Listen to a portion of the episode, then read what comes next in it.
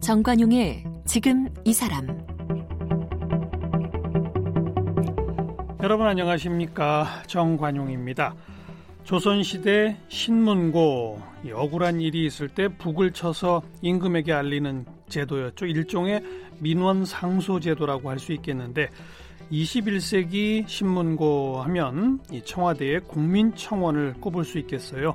국민청원 생긴 지 3년 정도 됐는데요. 이 사회적 이슈가 뜨거울 때면 국민청원 게시판도 달아오르고 국민청원으로 인해서 새로운 뉴스가 생길 정도로 국민청원을 이용하는 분들 또 관심 있는 분들 참 많아졌습니다. 국민청원 통하니까 되더라 이런 인식도 상당히 널리 확산되고 있고요. 오늘 이 국민청원을 설계한 전 청와대 디지털 소통센터장을 지낸 바 있죠. 정혜승 씨를 함께 만나보겠습니다.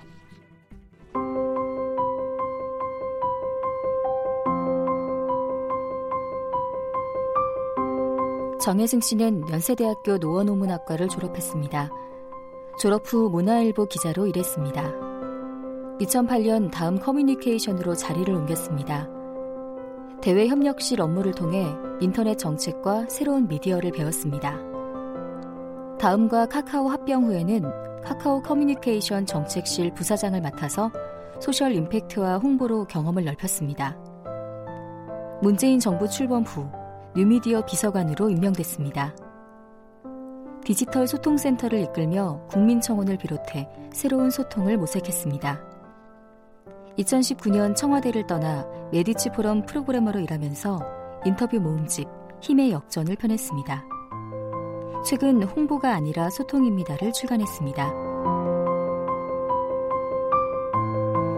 네, 전 청와대 디지털 소통센터장 정혜승 씨를 초대했습니다. 어서 오십시오. 예, 안녕하세요. 음, 청와대 비서관을 2017년 그 예, 17년 초대 출범할 때 시작을 해서 음. 작년 여름까지 2년 조금 넘게 했습니다. 작년 여름에는 왜 그만두셨어요? 아, 순리에 따라서 더 좋은 분을 이제 이게 자리 넘겨드리고 나왔습니다. 음, 처음 대통령 선거할 때부터 무슨 캠프에 인연이 있었어요? 아, 전혀 인연 없었고요. 어. 예, 그 처음에 정부 출범한 이후에 윤영찬 소통수석 그래서 이제 좀 만나자. 그래서 아, 저 양반이 나한테 뭔가를 제안할 것 같다라는 느낌은 있었는데 음. 사실 상상도 못 했어요. 윤영찬 전 수석이 언론계 선배 됐죠? 언론계 선배이기도 하고 이제 그분이 네이버 부사장으로 하시던 일을 제가 카카오에서 부사장으로 하고 있었기 때문에 아. 예, 그뭐 잘 아는 사이긴 했는데 네, 네. 뭐 아무튼 나가자 그랬는데 제가 그때 마침 이제 막 승진도 부사장 승진도 그 해 초에 했고 이제 카카오에서 네 카카오에서 어. 이제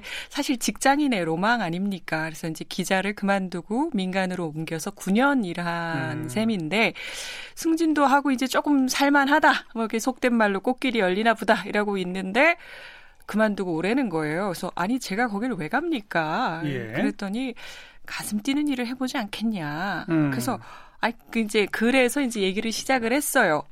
근데 이제 뭐, 어 새로운 미디어, 그러니까 직접 소통을 해볼 생각이다 문재인 정부는 양날개의 소통이라 그래서 언론을 통한 소통은 그것대로 열심히 하고 그러나 달라진 미디어 생태계에서 조금 직접적인 소통도 과거와는 다른 방식으로 해보고 싶다라는 게 하나의 미끼였고요. 그거 음. 한번 도전해보지 않겠냐라는. 뉴미디어 비서관직이 그때 신설됐던 건가요? 아니에요. 뉴미디어 비서관 그 직이 과거 정부에도 있었습니다. 있었죠? 조금 일이 달랐던 것 같아요. 아, 예. 아. 그, 그래서요. 그렇게 제안을 받고 아니 고민을 했죠. 음. 근데 막상 그만둘까를 생각을 해보니까 제가 가진 게 참 많은 사람들이더라고요. 그러니까 제가 놓을 게 많더라고요. 예. 근데 사실 그땐 누구나 그랬지만 우리가 이제 세월호 이후에 어떻게 하면 우리 아이들의 미래를 위해서 조금 뭐 할 수 있는 일이 있을까 이게 이제 아마 온 국민이 비슷한 생각이었을 것 같고 음. 그때 이제 막 새로 출범한 정부는 어, 국민과 소통을 하고 뭔가 날마다 감동이 좀 있고 신선했던 시기입니다. 음. 일종의 이제 그 상황에서 아 나도 뭔가를 돕고 싶다. 예, 예. 뭐 눈에 콩깍지가 씌우고 나니까 별로 이렇게 깊게 생각 안 하고 가겠습니다로 갔습니다. 월급도 크게 줄었을 텐데요. 아 그 속 쓰립니다. 이런 얘기를 하면 좀 그렇지만 제가 이제 스톡 옵션을 포기하고 왔는데 스톡 옵션까지. 예, 근데 카카오 주가가 최근에 좀 오르는 바람에 속이 그럼. 좀 쓰리긴 하더라고요. 근데 정말 가서 일해 보니까 가슴이 뛰던가요? 저는 굉장히 그 고맙고 귀한 경험을 했다라고 생각을 합니다. 음. 그리고 사실 이제 지금까지 해오던 방식에 조금 더 업그레이드 된, 업그레이드 된 것도 있을 테고 예. 혹은 뭐 조금 다른 것도 있을 테고 그리고 제가 사실은 책을 쓰게 된 계기이기도 했지만 음. 국민청원이라는 것을 만들고 실행하고 운영해봤다라는 것도 되게 감사한 경험이었어요. 네, 네. 그 요번에 그 N번방 사건 피해자를 음. 보호하기 위한 법안이 이제 통과가 되면서 어떤 분이 이제 댓글로 아 국민청원 없었으면 어쩔 뻔했냐 이렇게 음. 달아주셨는데 음. 아 보는데 저도 막 아 이게 뭔가 도움이 됐다라는 게 그렇게 참 정말 좋더라고요. 예. 그리고 물론 뭐 여러 가지 우려하는 것도 있고 있지만 이제 하나하나 돌파를 해 가면서 음. 없던 길을 만들어서 간다라는 경험 자체가 굉장히 의미가 있었고요. 네. 음. 제가 어디서 인터뷰하신 내용을 좀 봤는데 청와대에는 와이파이가 없다는 얘기를 하셨던 것 같아요. 아, 이게 이제 청와대의 생활을 밖에 나가서 떠들긴 뭐 하지만, 그래, 다 대외비에 해당되지만, 이건 음. 대충 그 동네 출입 기자들도 다 아는 사실이긴 합니다. 이제 와이파이가 없습니다. 제가 그것도 모르고. 왜요? 보안이 이제 막강하다 보니까 좀 보안의 안정성을 해칠 우려가 있는 방식의 와이파이가 있으면 보안에 문제가 생기나요? 일단 망 자체를 조금 더 잘 통제하고자 잘 관리하고자 한다면 이제 그런 취지였던 것 같아요. 저도 왜 안 되냐고 여쭤봤던 분 사람이라. 음, 음. 근데 이제 처음에 출근을 해봤더니 어 이게 뭐지 이러고 이제 와이파이는 어떻게 돼요라고 순진하게 물었더니 담당자 비번이 어떻게 되느냐? 네 비번을 어. 알아야 이제 시작을 하잖아요. 사실 우리가 그 사실은 스마트한 시대를 스마트하지 못하게 일을 해야 되는 동네에서 음. 디지털 소통을 해라라고 하니까 그러게 말해요. 처음에는 조금 하나 하나 굉장히 신선한 네. 도전이었습니다. 음, 그래서 결국은 계속 와이파이 없는 채로 일하셨어요? 아, 그 너무 자세히 얘기하면 이게 지금 제가 이제 혼날 수가 있지만 와이파이는 현재 되지 않고요. 대신 음. 이제 저희가 처음에 갔을 때는 처음에 시작할 때는 영상 10분짜리 하나 올리는데 2시간 걸리고 이게 이럴 일인가. 민간에서는 전혀 문제가 안 되는 것들이 다 문제가 되더라고요. 보안 때문에. 아니 보안 굉장히 중요합니다. 음. 그래서 보안의 안전성을 해치지 않아야 되는데 예. 그럼에도 불구하고 그럼 일은 어떻게 해야 되는 걸까? 음. 이제 이걸 하나하나 정말 하나하나 뚫어가면서 일을 했던 것 같아요. 다행히 음. 새로운 정부의 디지털 소통 굉장히 중요하다라는 대통령의 의지와 도와주시는 분들이 많았기 때문에 네. 하나씩 해결을 했던 것 같아요. 음. 국민청원이라고 하는 거는 과거 정부에서는 청와대에 그런 기능이 전혀 없었나요? 글쎄요. 이게 사실은 그뭐 신문고 같은 게시판도 어딘가 음. 있기는 하고 사실 알고 보니까 청원법이 1963년에 예, 생겼더라고요. 예. 그동안 예. 근데 우리는 청원이라는 거를 참 겪어보지 못 한 건데 일상화되지 않았죠. 이게 어. 사실 좀 복잡해요. 보니까 무슨 뭐 주소도 넣어야 되고 나의 뭐 그제 신원이 일단 확실해야지 청원을 할 자격이 그렇죠. 생기는 건데 그렇죠. 이게 사실 온라인 시대에 모바일 시대에 특히나 이게 그렇게 어려우면 누가 하겠습니까? 음. 그러니까 처음부터 청원이라는 것은 사실 청원법에 따른 청원을 하겠다가 아니라 자 정, 국민이 물으면 정부가 답한다. 이거 굉장히 당연한 명제인데 예, 예. 이거를 좀 해보자라는 출발에서 그게 소통이다. 그러니까 사람들이 음. 홍보와 소통이 어떻게 달라요? 이렇게 얘기를 하는데 사실 그거 저도 잘 모르겠어요. 되게 어려워요. 그러나 다만 홍보가 예전에 우리가 이제 보도 자료를 잘 내고 브리핑을 잘 하고 발표를 잘 하는 게 이제 그래서 기사가 잘 나오면 좋고 음. 이제 그런 방식의 홍보가 일상적이었다면 지금의 생태계에서는 서로 주고받는 특히 소통이라는 것은 더 듣는 편, 국민의 네. 뜻을 듣고 국민의 뜻을 담아내고 그게 음. 소통이 아닌가라고 했을 때 그럼 어떻게 담아낼 것인가? 그리고 사실 이제 또 누가 묻더라고요. 음. 제가 이제 뭐 국민 소통 플랫폼을 만들었습니다라고 얘기를 하는데 플랫폼이 뭐냐? 실제로 음. 청와대 내에서 어떤 분이 이게 홈페이지랑 뭐가 달라요? 그래서 같, 같습니다. 음. 뭐 플랫폼과 홈페이지가 다르다. 라고 주장할 수는 없지만 그러나 결정적 차이가 있다면 플랫폼은 우리가 그냥 들어가서 뭘 찾아보는 홈페이지가 아니라 실제로 그 안에서 사람들이 찾아오고 그 음, 안에서 좀 음. 마음껏 떠들고 얘기를 할 수 있고 놀 수 있는 그런 마당이 되어주는 게 플랫폼이다. 참여가 기본적으로 이루어져야 되는데 예, 그러면 예. 어떻게 국민들을 무려 청와대까지 그 음. 사이트까지 들어와서 떠들게 할 것이냐 이제 이런 고민을 하면서 만들게 된 거죠. 음. 누구 아이디어였어요? 이 국민청원 방을 만들자는 게? 청원 자체는 저희가 대통령 뜻이 있던 걸로 알고 있습니다. 어, 예, 그래서 어. 이제 뜻은 알겠으나 음. 제가 처음에 이제 스카우트 제안을 받을 때 음, 음. 그런 것도 할 거다 그러시길래 그걸 어떻게 합니까? 그거 못 합니다. 이렇게 왜요? 왜 못해요? 제가 처음에 만나서 얘기를 들을 때 아니 그 대통령 탄핵 청원, 부터 들어올 텐데 그거 그 리스크를 어떻게 감당하려고 아. 더군다나 청와대까지 뭔가를 풀어달라고 해결해달라고 하면 다 복잡하고 머리 아프고 리스크 덩어리들일 텐데 음. 그거 어떻게 하냐라고 반문을 했었어요. 그러니까 제 과제는 자 그럼에도 불구하고 이거를 한다면 어떻게 할 수 있을까 리스크는 어떻게 해결을 하고 또 사람들이 편하게 누구나 찾아올 수 있게 하고 실제로 뭔가 참여한다는 효능감은 어떻게 줄 것인가 고민 많이 했습니다. 네, 네. 처음 시작된 게 언제쯤이었죠? 2017년 8월. 8월. 예. 어, 제 1호로 올라온 청원 기억나세요? 아, 아, 1호로 올라온 청원이 그때 1호가 될 뻔했으나 안 된 청원이 하나 있지요. 어, 뭐예요? 아, 그 여자도 군대를 가야 된다 청원이 올라와서 오. 대통령께서 이거 참 재미있는 이슈다라고 했었는데 그때만 해도 저희가 10만, 20만을 안 정해 놓고 있었 있었던 때였거든요. 기준이 없었던. 예, 그게 네. 10만이 넘어갔는데 음. 저희가 우여곡절 끝에 논의 끝에 20만으로 이제 답변을 했거든요. 20만이 20만으로 기준으로 예 답변을 하겠다. 그래서 이제 그게 비운에 그러니까 제가 사실 책에도 썼는데 음. 그 청원에 답을 하기 위해서 준비를 굉장히 열심히 하고 있었어요. 어. 그러다가 이제 그거는 다음 기회로 미루고 그 다음에 1호 청원은 아마 조국 수석이 답변한 그 소년법 개정 청원이 있습니다. 예, 예. 예. 20만 돌파한 예, 첫 예, 번째가 예. 소년법이요. 음. 소년법은 제가 있는 동안에만 네 차례 음. 개정을 해달라는 청원이 올라와서 네. 처음에는 민정수석이 답을 하시고 그 다음에는 법무비서관도 하고 뭐 음. 그러니까 정말 모든 분들을 동원해서 다 다각도로 예, 한번 살펴볼 예. 계기가 됐었죠. 그 소년법 간단히 말하면 어 미성년 청소년들이 범죄를 저질렀을 때 이 처벌을 더 세게 해야 한다. 네, 이런 식의. 청원이었었죠. 예, 예. 네, 음. 그렇습니다. 20만이라고 그 하는 기준도 그냥 자연스럽게 만들어진 겁니까? 아니면 우여곡절이 있습니까?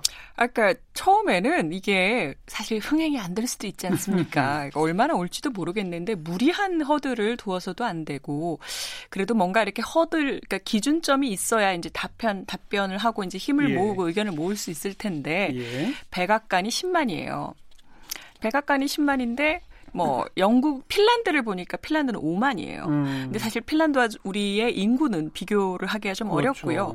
그다음에 우리나라 이 또 온라인에 굉장히 능숙한 어. 이 우리나라 국민들의 그 열정이 어느 정도냐면 백악관에서 무슨 청원이 올려오고 백악관에서 뭘 한다 그래도 단번에 순위를 뒤바꾸는 게 우리 네티즌들의 파워였거든요. 예, 그러면 우리가 10만으로 하면 너무 쉬울 많다. 것 같고 어. 그다음에 20만으로 해도 될까 이렇게 좀 고민을 하다가 예. 그, 아무튼 결정을 그렇게 했었죠. 음, 총 몇 건 정도가 국민청원 방에 올라왔고 그 중에 20만 돌파한 게 모두 몇 건? 뭐 이게 좀 혹시 작년에 그만두시긴 했는데 기억이 제가 나세요? 작년에 그만뒀기 때문에 말하는 건 적절치 않은데 조만간 제가 2018년 봄에 한번 그 음. 그 빅데이터 분석을 했었고요. 음. 몇 음. 건이 들어왔었다.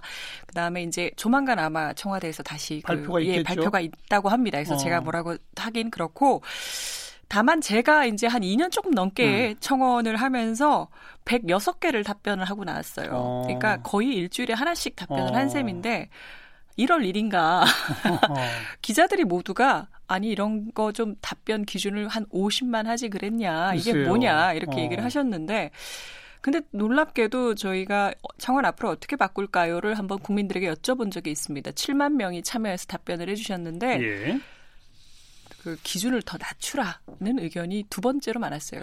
오히려 낮춰라. 예, 예, 예. 현상 유지가 1번, 그 다음에 낮춰라가 2번. 그래서 아 이게 국민의 뜻은 또 다르구나 음. 이러면서 겸허하게 진행을 했습니다. 하루에 몇 건 정도 올라와요? 수백 건이요. 수백 건. 네. 어. 꾸준해요, 그게? 제가 있을 때까지는 그랬는데요. 어. 지금은 잘 모르겠어요. 근데 한천 건까지 들어올 때도 있었어요. 예. 어. 별의별 게 다 있죠. 그렇죠. 좀, 좀 우스꽝스러운 것도 많잖아요. 어, 그 뭐 장난을 하시는 분들도 있고 음. 그다음에 이제 분풀이를 하시는 분들도 있고 근데 음흠. 대통령의 뜻 자체가 그렇죠. 분풀이를 하든 화가 났든 뭐 혹은 너무 좋아하든 뭔가 기쁘든 슬프든 그런 얘기를 말할 수 있는 공간이 있는 건 괜찮은 것 같다라고 음. 얘기를 하셨고요. 다만 그, 그 와중에 이제 피해자가 발생을 하면 안 되니까 그렇죠. 피해자 보호를 위한 장치를 계속 고안하고 조금씩 그 보완하고 그렇게 개편을 계속했습니다. 음, 중간에 한번 좀 큰 변화가 있었던 걸로 제가 기억하는 게 뭐 누구나 그냥 올리면 바로바로 바로 공개되던 것을 사전 동의 몇, 몇 개를 100명의 사전 동의가 있어야 노출이 어. 된다라고 어. 했던 것은 그러니까 누구를 사형시켜 달라 이런 식의 청원들이 어. 굉장히 악의적인 청원이 들어오는데 우리 국민들은 현명해서 그런 청원에 동의를 하지 않습니다. 어. 그럼 동의가 열도 안 돼요. 근데 열명도안 돼도 그게 캡처되면 야 이거 봐라 이렇게 저기 심각한 그렇죠. 문제가 그렇죠. 많다라고 이제 그 우려하는 부분들이 많으니까 음. 그러면 국민들은 동의를 안 해서 별 문제가 없다지만 이런 것을 노출하는 자체가 문제다. 혹은 저희가 이제 관리를 하긴 하는데 하루에 천 개 가까이 들어오면 관리를 하는데 시차가 생기거든요. 음. 그러니까 이제 그런 부분을 보완하기 위해서 그러면은 사전 동의를 좀 받고 그 다음에 노출을 하자라고 해서 문제점을 일부 해결을 했지요. 사전 동의는 어떤 식으로 하는 거죠? 그러면? 링크는 살아 있고 그런데 들어갔을 때 찾을 수는 없는 거죠. 자, 그 무슨 뜻이냐면 링크는 서로 친구들끼리 음. 혹은 내가 아, 내가 그 활동하는 커뮤니티 게시판에 올려서 음. SNS에 올려서 음. 여러분 이거 좀 힘을 모아 주세요. 100명이 넘어야 됩니다. 일단라고 아, 아. 하면 링크는 있기 때문에 들어가서 동의를 할 수 있습니다. 근데 그게 100명을 넘어가기 전에는 그 게시판 청와대 청원 게시판에는 공개가 안 되는 방식. 아. 그다음에 100명이 넘어가면 한 번 심의를 거쳐서 공개를 하죠. 그 100명 모을 때까지는 다른 방에서 해야 되는군요, 그러니까. 뭐 링크는 살아 있으니까 어디서든 할 수 있습니다. 음. 카톡을 주고 받으시든 음. SNS를 쓰시든 커뮤니티 게시판에 올리든 친구들끼리만 네. 해보든. 네. 그게 도입된 후에는 아무래도 좀 조금 줄었다고 그죠? 생각을 했는데 네. 약간 큰 차이는 없는 것 같아요. 근데, 근데 다만 제가 이제 그만둔 지 1년이 돼가는 처지라. 네. 음, 음. 개인적으로 개인적으로 뭐 20만을 넘었건 안 넘었건에 관계없이 가장 좀 뭐 기억에 남다 그럴까? 뭐 감동적이었다고 할까? 아니면 충격적이라도 할까? 뭐 뭐라 좋습니다. 그런 청원이 떠오르는 게 있으세요? 제가 106개 중에 이게 제일 힘, 들었다 음. 이게 제일 아팠다, 음. 이런 얘기를 함부로 하기가 어려워서 가장 원 하나를 꼽으라고 하는 대답을 잘 못해요. 다만 제가 이번에 이제 그 홍보가 아니라 소통입니다. 라고 네. 이제 책을 쓰게 된 배경도 우리가 했던 일 혹은 이제 완전히 달라지는 미디어 환경에서 음. 세상 어떻게 이제 그런 혁신적인 도전을 할 수 있을까 혹은 홍보라고 이게 잘 되려면 모두가 뉴스를 봐야 되는데 예전만큼 뉴스를 보지 않는다든지 아니면 음. 모두 각자 다른 커뮤니티에서 그 활동을 하는 바람에 예, 예. 매스 커뮤니케이션이 다 끝나고 마이크로한 커뮤니케이션만 되면 어떻 이때는 어떻게 할까라는 음. 것들을 담았어요 책에 그러면서 이제 청원에 대해서도 제가 한 번이라도 더 그, 아, 이건 정말 의미가 있어요. 혹은 이건 과정이 어땠습니다. 음. 이런 거는 굉장히 난감했지만 이것도 우리가 민주주의를 학습하는 과정인 것 같아요를 담아서 책을 썼습니다. 음. 그, 국민들의 관심사 같은 게 국민청원 빅데이터 분석을 해보면 나타날 것 같아요. 어느 분야가 제일 많더라, 뭐 이런 것들 말이죠. 네, 예. 그뭐 계셨을 때 한번 분석했 18년에 한 번 했고 그게 어. 이제 조만간 다시 나오는 걸로 알고 있는데요. 그게 성평등, 인권. 성평등? 예, 그게 성, 제일 첫 번째. 예, 성평등하고 인권 카테고리가 제일 많고요. 어. 그다음 인권 문제, 그다음에 환경, 안전 뭐 이런 음. 부분들. 음. 그러니까 이렇게 가끔 보면요. 그 우리가 미디어의 속성이 저도 기자 출신이지만 기사를 이제 중요한 이슈를 다뤄도 일단 같은 기사를 계속 쓸 수는 없잖아요. 물론이죠. 그 현안이 또 지나가거든요. 예, 예. 청원회에서 국민들은 지치지 않으십니다. 계속 음. 이 사안은 해결될 때까지 계속 얘기를 하고 그 음. 유사한 사안도 다시 분노하고 그러니까 아까 소년법도 말씀을 드렸지만 이런 건 바꿔야 돼요라고 이제 계속 얘기를 하시는 방식으로 그래서 사실은 그렇게 의지를 모아주신 덕분에 사실 음주운전에 대해서 처벌을 강화해야 된다라는 예, 예. 것들을 그렇게 이제 계속 언론들이 추적 보도를 하지는 않거든요. 날마다 예, 일상적으로 예. 수십 년 무거운 문제들이잖아요. 그런데 이제 국민들은 아니다. 이게 굉장히 시급한 문제다. 음. 술 마셨다고 봐주지 말자라는 얘기들을 모아서 끝내 제도를 바꾸고 법을 바꾸는 방향까지 일명 윤창호법 예, 일명 윤창호법 그다음에 심신미약에 대한 감경을 해주면 안 된다라는 일명 김성수법 음. 이런 것들이 같이 통과가 됐죠. 네. 그렇게 법이 만들어진 것도 있고 법까지는 아니더라도 정부가 정책을 변경한 것도 꽤 예, 많죠. 그런 것들도 있고 있습니다. 그죠? 예. 어, 이 국민청원 쭉 진행하고 계시면서 대통령이 이 국민청원 게시판과 관련된 언급을 하시는 일도 여러 번 있었죠.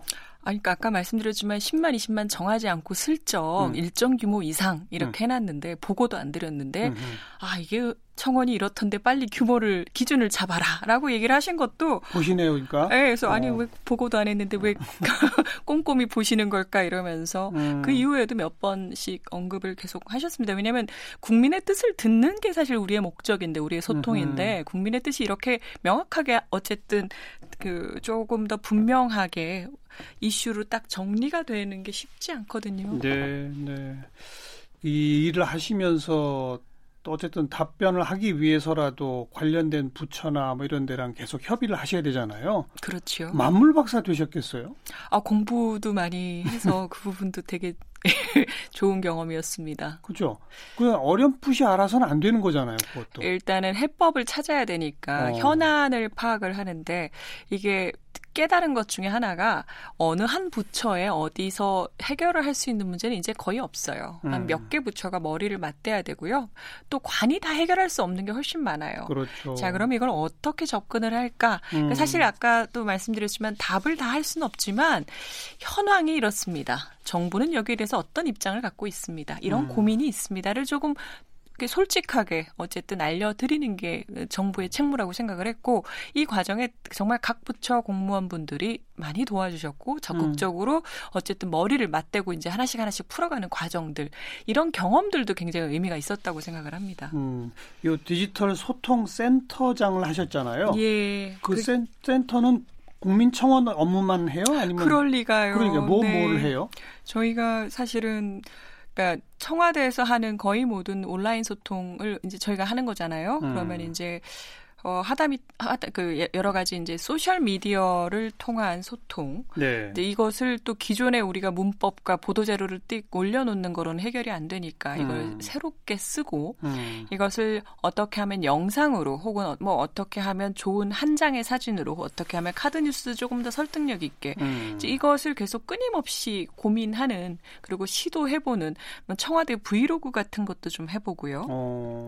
그 다음에 뭐 대통령을 가운데 놓는 게 아니라 대통령 옆으로 약간 비키신 사진 예컨대 그 조금 더 애쓰고 현장에서 땀 흘리는 국민의 음. 모습을 좀 포커스를 맞춘 사진 혹은 이제 뭐 순방에 갔을 때 거기서 사실은 뭐 양국 정상이 굉장히 뜻있는 그 세리머니들을 많이 하지만 또 그 뒤에서 굉장히 노력하는 분들의 삐컷들 예, 이제 예. 이런 시도들을 비롯해서 이제 여러 가지를 했고요.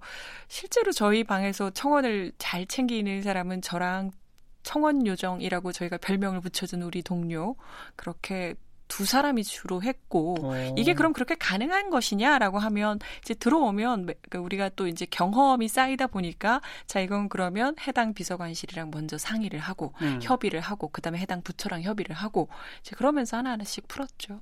음, 거기 저 센터 전체 인원이 몇 명 정도? 어, 그거는 항상 여쭤보시지만 비밀이에요? 네 어. 그렇다고 합니다. 그 대통령께서도 페이스북에 글을 올리고 하는 게 있잖아요. 예, 가끔. 예, 그러시죠. 그 직접 쓰세요? 아니면 이런 이 비서관님이 대신 써주십니까? 아유 직접 쓰시는 것 당연히 있고요. 어. 그렇다고 모든 걸 그렇게 하진 않으시고 저희가 이제 제안을 드리는 경우도 있고 뭐 그런 거죠. 어. 그다음에 이제 기본적으로는 대통령의 말씀 대통령님의 말씀들을 이제 잘 전달하는 채널로도 활용을 했고요. 음. 그건 또 아무래도 연설비서관실도 관련이 같이 되게... 협업을 하는 그렇죠? 경우가 아, 연설비서관실의 업무가 굉장히 많고요. 음. 근데 이제 우리 대통령께서 꼼꼼 깐깐한 보스시라 음. 어쨌든 그 문장 하나 하나에 대한 맥락 이런 부분 다 챙기시고 네, 네. 계속 그 다음에 이제 본인이 쓰셔도 사실은 그것도 그냥 확 올리기보다는 이렇게 한 번씩 저희랑 공유도 해보시고 예. 이제 그렇게 의견 듣고 그렇게 진행을 어떤 하셨습니다. 어떤 경우는 대통령이 뭐 담화를 한다. 어떤 경우는 수석 보좌관 회의에서 뭐 말씀을 그런 한다. 그런 말씀들이 나오는 과정이 대통령이 굉장히 많이 챙기세요. 네. 예. 그러니까 어떤 경우는 그런데 요건 페이스북을 이용하는 게 좋겠다. 뭐 그런 것들을 참모진들과 항상 협의를 하는 거죠. 항상 협의하시는 거죠. 알겠습니다. 네. 이번 내신 홍보가 아니라 소통입니다. 네. 아까 뭐 몇 번 언급을 하셨습니다만 결국 일방적으로 전달하는 또 우리 정책을 그냥 알리기 위해서 뭐그 언론에 협조를 요청하는 이런 것이 아니라 쌍방향이 돼야 한다 그 말씀인 거죠 핵심은 쌍방향이라고만 얘기하기가 좀 어려운 게 일단 독자가 시청자가 청취자가 항상 이렇게 방향을 가지고 얘기를 하진 않습니다. 근데 조금 그 공급자 마인드보다는 음, 음. 그 우리 이용자 마인드 혹은 이제 국민 우리는 그때는 국민만 보고 간다라고 얘기를 예, 했다면 예. 기업에서 홍보를 할 때도 어쨌든 고객 언론에서 사실 뭔가를 할 때는 독자 시청자 음. 청취자들이 어떤 정보를 필요로 하고 어디에 관심이 있는지 당연하죠. 예 그런 좀 고 뭐랄까 마인드를 좀 서비스 마인드로 해야 된달까? 저는 음. 좀 그런 생각을 많이 하게 되더라고요. 음. 수용자, 공급자가 아닌 수용자의 입장에서 일을 해야 한다. 정부가 어떤 좋은 정책을 발표를 할때 음. 되게 이제 이게 어떤 의미가 있다라고 우리가 이제 쓰고 그다음에 언론에서도 보도를 하는데 굉장히 중대한 의미는 사실 국민들에게 크게 와닿진 않아요. 음. 내 삶을 바꾸는 게 어떤 포인트일까 이런 쪽에서 조금 맞춰서 하면 어떨까라는 음. 생각이 들고 이제 언론도 마찬가지인데 최근에 이제 언론에 저도 이제 기자 생활 14년 하고 포털에서 9년을 있다 보니까 미디어는 지금 어떻게 가면 좋을까 어떤 음. 방식으로 독자와 소통을 하는 것이 나을까 이런 고민들을 계속 하게 되더라고요. 근데 네. 결론은 어쨌든 필요로 하는 그러니까 재미가 있거나 감동이 있거나 정보가 많거나 음. 뭔가를 줄 수 있는 좀 그런 고민을 하게 되더라고요. 네, 오래 예. 공무원 생활 해오신 분들은 이런 마인드가 좀 부족하지 않던가요? 그거는 오래 기자를 한 사람, 오래 뭔가를 했던 분들 다 비슷한데 음. 사실 그거 곳곳에서 그래도 좀 다르게 해봤으면 좋겠다. 왜 지금은 그 미디어 환경도 바뀌었고 해볼 수 있는 뭐 시도해 볼 수 있는 여러 가지 방법도 달라졌고 다양해졌고 음. 그러면 거기에 좀 맞춰서 해봐야 되지 않을까라고 그건 사실 정부만의 문제는 아닌 것 같아요. 음. 전 청와대 디지털 소통센터장 정혜성 씨를 함께 만났습니다. 고맙습니다. 고맙습니다.